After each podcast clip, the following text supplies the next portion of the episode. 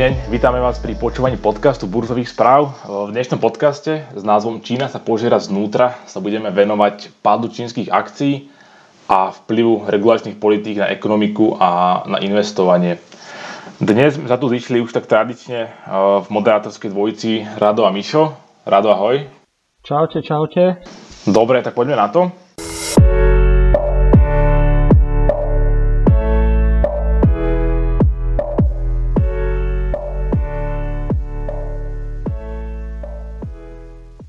Uh, začnem mať teba hneď tak z hurta. Uh, prečo čínske akcie padli? A prečo nie? Robím si len srandu. Tých dôvodov na pokles bolo viac a varovných signálov bolo ešte viac. Najskôr by som prešiel k tým varovným signálom. Takým prvým a najväčší, najväčším signálom bola obchodná vojna z USA, ktorá ešte trvá aj v súčasnosti za prezidenta Bidena. Avšak Začal ju bývalý prezident Trump, ktorý obvinil Čínu z manipulácie svojej meny v neprospech USA. Môžeme povedať, že týmto to všetko začalo. Potom prichádzali ďalšie negatívne správy, že čínske firmy tým pádom ich akcie budú vylúčené z burzy, myslím z, z americkej burzy, ak neupravia účtovné výkazy tak, aby vyhovali pravidlám e, US GAAP. Následne obvinenia z určitého typu rasizmu a diskriminácie moslimských občanov cez nepokoje v Hongkongu až po nezvestnosť e, CEO Alibaby Jack Ma. Áno, vlastne, aby sme to nejako upresnili, tak vlastne Jack Ma je vlastne raditeľom jednej z najväčších spoločností na svete a v Číne. A nikto vlastne nedošiel, kde sa nachádza vlastne tie 3 mesiace. Bolo to vlastne od novembra 2020 do januára 2021. A pred týmto jak období ako vlastne nezvestný, tak akože kritizoval finančný systém, banky a vlastne vládu, že sa vlastne snažia určitým spôsobom regulovať eh, digitálny svet financí. A počas tohto obdobia, ako bol ten Jack Ma nezvestný, tak akcie Alibaby vlastne mierne poklesli a vlastne nejako spätne sa potom Jack Ma k tomu vlastne nikdy nejako nevyjadril, že, že čo bol za tým, za tým jeho zmiznutím a vlastne kde sa, kde sa nachádzal. Takže Takže akože nevieme to s určitosťou povedať, čo sa tam stalo. Akože ja som úprimne čakal, že akcie Alibaby poklesnú ešte viac, keďže chýbal riaditeľ spoločnosti. Ale ešte, aby som sa vrátil späť, tak po týchto udalostiach čínska vláda začala viac tlačiť na spoločnosti z hľadiska regulácie a najviac, najviac sa to rozbehlo počas posledných týždňoch, mesiacoch kedy spoločnosť, napríklad Didi, bola obvinená čínskymi regulačnými orgánmi, že vynáša informácie preč Číny a že je hrozbou pre, ako pre Čínu a pre ich e, nejaké takéto dátové centrum. V súčasnosti premýšľajú, že odídu z americkej burzy a stiahnu IPO a pôjdu na burzu v Číne alebo v Hongkongu. A ako som už naznačil, tak Čína podniká kroky aby nejak uškrtila technologické spoločnosti a aby sa ich dáta nedostávali von do sveta. Ďalej Čína chce dať ponuku e, pokutu 1 e, miliard amerických dolárov spoločnosti, ktorá poskytuje e, rozvoz jedla. Podľa regulátora údajne zneužila svoje dominantné postavenie. Ďalším pánom na holenie môže byť hrácky sektor, pretože akcie spoločnosti Tencent a NetEase sa prepadli po tom, čo čínske štátne média označili online hry ako opium a prirovnali ho k, dro- k droge. Článok požadoval, aby sa daný sektor obmedzil, aby sa zabránilo závislosti a iným negatívnym vplyvom na deti. Avšak čínske regulačné orgány ubezpečili banky, že ich regulačné obmedzenia voči technologickým spoločnostiam v krajine sa zameriavajú len na problémy špecifické pre sektory s kybernetickou bezpečnosťou aplikácií a vzdelávacími e, osnovami. Lenže veľakrát sa stalo, že tieto médiá, keď sú, keď sú štátne, predpovedali regulačné kroky Číny. A už vieme, čo potom môže nasledovať. Áno, no, akože tam vlastne hlavne padali uh, ceny edukačných spoločností, a vieš nám povedať, že prečo? Dôvod je jednoduchý. Znovu čínsky regulačný orgán zaviedol pri nich také pravidla, že sa z nich stanú neziskovky. Čína sa snaží o reguláciu súkromných doučovacích spoločností kvôli tomu, že už to nevyhovuje konceptu komunizmu, až začínajú istou cestou kapitalizmu a odkláňajú sa od toho ich takého mm, úspešného komunizmu v odzovkách. Obvinili spoločnosti zo zvyšovania kvalifikácie učiteľov a že študenti mohli dosiahnuť po hodinách doučovania lepšie výsledky ako nejakí iní študenti v bežných školách, ktoré si to doučovanie nemohli zaplatiť. Takisto predstaviteľ regulačného orgánu tiež uviedol, že niektoré spoločnosti umelo zvyšovali ceny tak, aby kapitalisticky ponúkli propagačné zľavy a aby sa zdalo, že ponuky sú výhodnejšie. Pre nás je to bežný jav, ale v Číne samozrejme, že není. A na základe no, nového regulačného dokumentu majú vzdelávacie inštitúcie zakázané získavať peniaze prostredníctvom vydávania akcií a zahraniční investori nemôžu investovať do spoločnosti. Preto ich akcie padli na minimum. A toto je ten najväčší dôvod, pretože keď investori nemôžu investovať, tak na čo by mali držať akcie samozrejme. Hej, akože ja som veľké prekvapený, že vôbec ešte majú nejakú hodnotu. A tieto vlastne veci sú verejne dostupné na internete a poslucháči si ich tam akože môžu podrobnejšie naštudovať. Ale bolo akože potrebné eh, ich povedať, aby ste sa vlastne dostali do, do obrazu.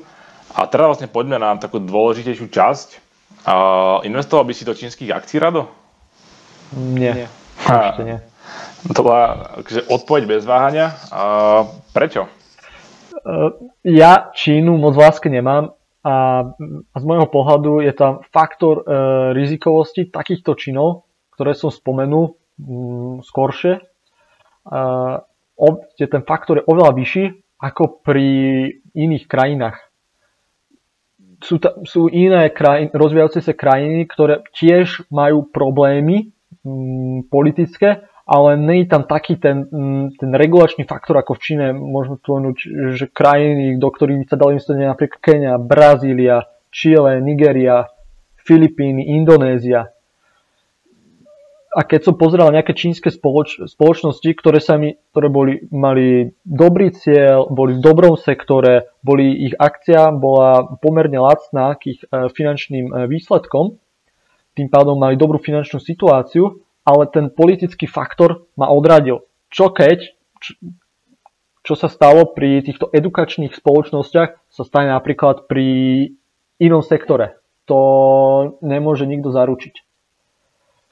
A keď sa na to pozriem ako investor a keď firma má uspieť, napríklad startup chce sa stať ziskový alebo biotechnologická firma chce vyvinúť nový liek, tak chcem, aby ten podnik mal čo najmenej prekážok na dosiahnutie vytýčeného cieľa lebo predpokladám, že po dosiahnutí cieľa cena akcií rastie. Pri firmách v bežných krajinách si musíme dávať pozor, či je manažment firmy kompetentný, akú majú konkurenciu, aké sú vyhliadky spoločnosti, čo nám hovorí ich finančná pozícia spoločnosti, čo si o nej myslia analytici napríklad, aké produkty vyrába, aké sú recenzie na ne a tak ďalej. Tých eh, vecí je kopec. Lenže pri Číne ešte musím počítať s dodatočným faktorom, ktoré napríklad eh, v Amerike alebo v Európe s tým nemusíme počítať a vo väčšine krajín tiež a to je štát.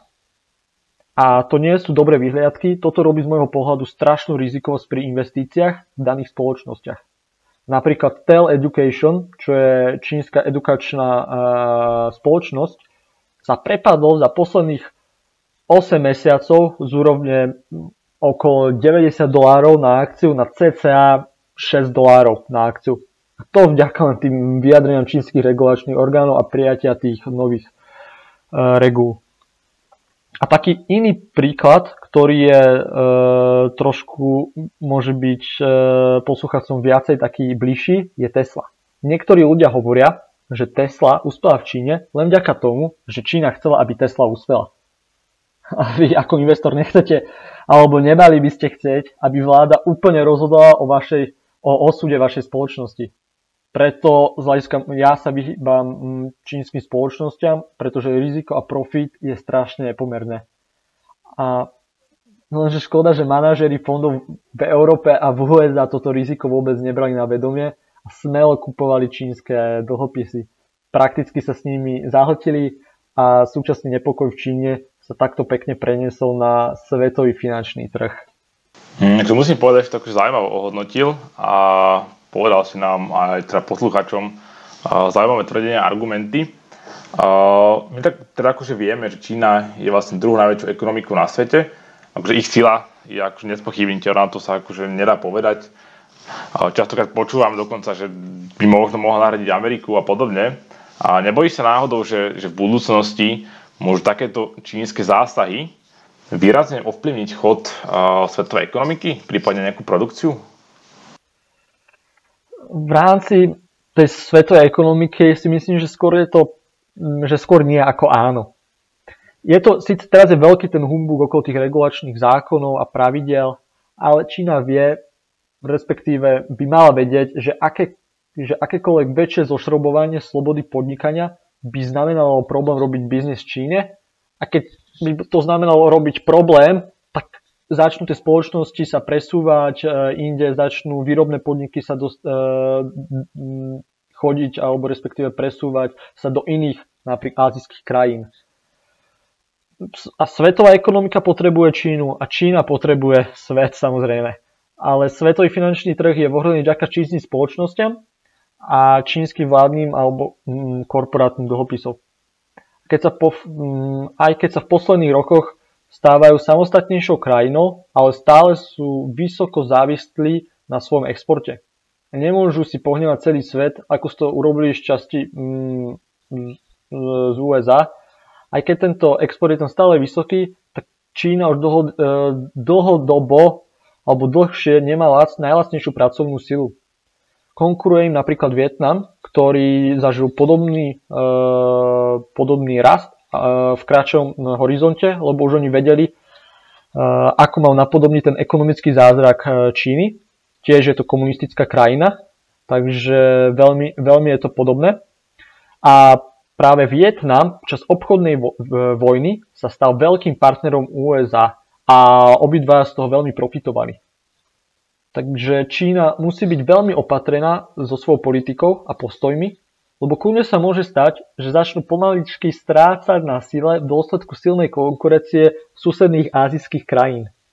Ale určite toto si všetko Čína uvedomuje a ich riadiace zložky sú dosť skúsené na to, aby z toho pekne vykorčovali a nesadil by som na to, že, že, že Čína sa tu zavre teraz a takto zanáva produkciou svetovej ekonomiky, že tu budeme mať e, finančnú krízu.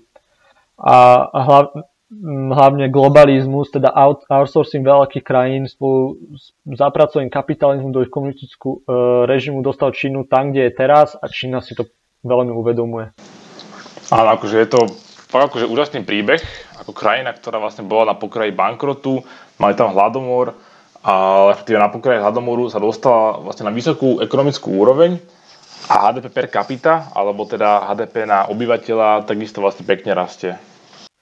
Obrovská pracovná síla, nízke náklady a hlavne investície do vzdelania a do, do technológií dostali Čínu tam, kde je teraz. A tu je vidieť pek, pekný príklad toho, ako niektoré vyspelé krajiny zaspali, napríklad Taliansko, Španielsko, Francúzsko a nedostatočné investície do technológie dostali tieto ekonomiky do problémov, možno do takej miernejšej stagnácie, že teraz prakticky nevedia, majú veľké dlhy, hlavne Taliani, Španieli, Francúzi tam majú každú chvíľku nejaký protest, takže oni dosť zaspali mm, tú dobu a sú už prakticky na chvoste tých vyspelých krajín. Áno, akže presne tak. Dobre nastavený plán dokáže priniesť želané ovoce. Myslí si, že prílišné uvoľňovanie pravidiel a náraz kapitalizmu v Číne spôsobil dané problémy? Tu už trošku zachádzame do politiky, ale áno. Čína svojim prvotným postojom spôsobila súčasné problémy a ukazuje sa, že tento hybridný model Číny, kde spájajú kapitalizmus s komunizmom, až tak dobre nefunguje pretože občania a podniku, podniky fungujú na princípe môže všetko, ale len to, čo ti ja dovolím. A to sú strašne protichodné e, dva ekonomické princípy, ten mm, kapitalizmus a komunizmus. A, a bol možno len tak otázkou času, kedy toto všetko začne padať ako domček kar- z karát a Čína si bude musieť vybrať, ktorou cestou pôjde viac. Lenže už sa dostali povedať do takej situácie, že už je tam dosť veľa bohatých ľudí, je tam dosť veľa podnikateľov a tí vidia, že keby išli 100% kapitalistickým spôsobom, keby sa z Číny stala kapitalistická krajina, tak uh, budú, bude sa im dariť mnohonásobne viacej, budú vykazovať mnohonásobné rasty.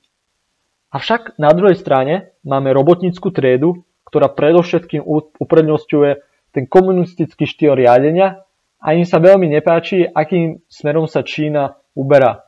A čo si myslíš? Koho je tam asi viacej? Je tam viacej robotníckej triedy alebo mm, bohatých ľudí a podnikateľov?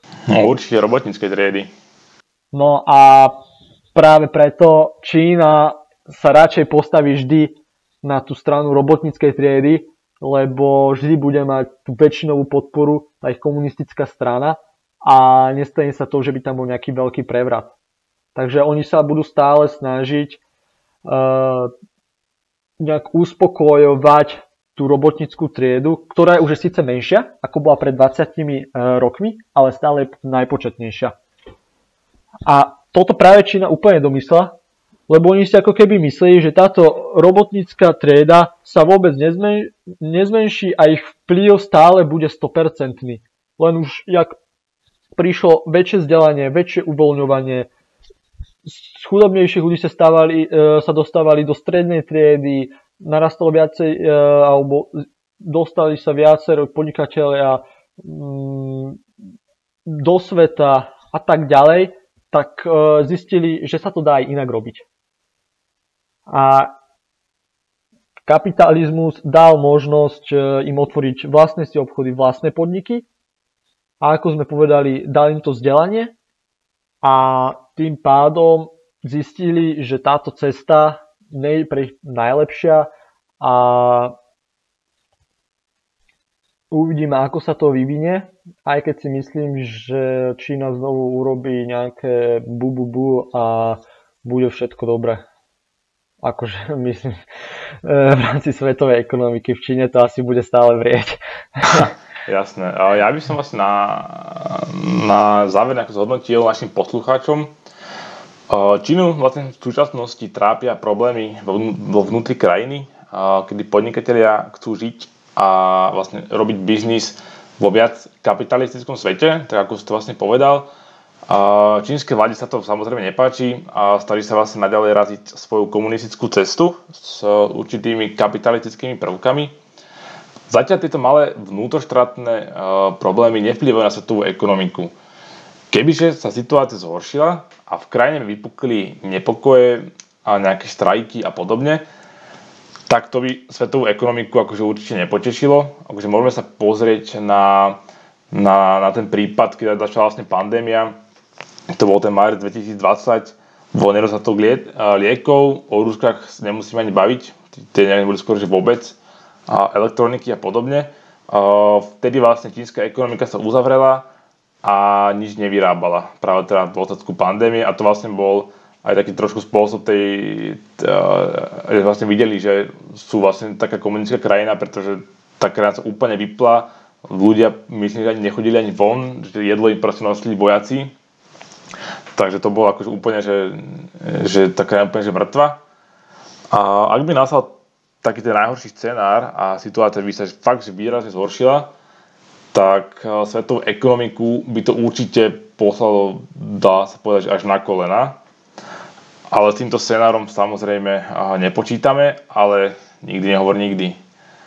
A na druhej strane investovanie do čínskych akcií v súčasnosti my hodnotíme ako vysoko, vysoko rizikové a skôr by sme investorom odporúčali počkať a, a vlastne zistiť, ako sa situácia vyvinie. A držali by sme sa tak, z takého príslovia, že buy the tip, že vlastne kupujte pri poklese. A takisto hodnotíme, že tieto čínske nepokoje vo veľkom vplývajú na svetový finančný trh. A ale samozrejme, akože nie sú to žiadne investičné odporúčania z našej strany, je to vlastne len taký nejaký náš, náš názor, že čo si o tom myslíme.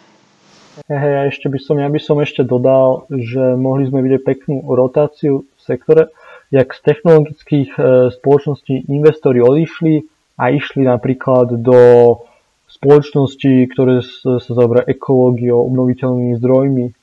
A, mož, a je jednoznačne, každý vie o tom, že Čína je jeden z najväčších producentov emisí, takže toto môže trošku znovu, môže znovu tento ich takéto reštriktívne veci môžu pomôcť rotáciu, mm, trošku urobiť tú rotáciu v tom sektore finančnom.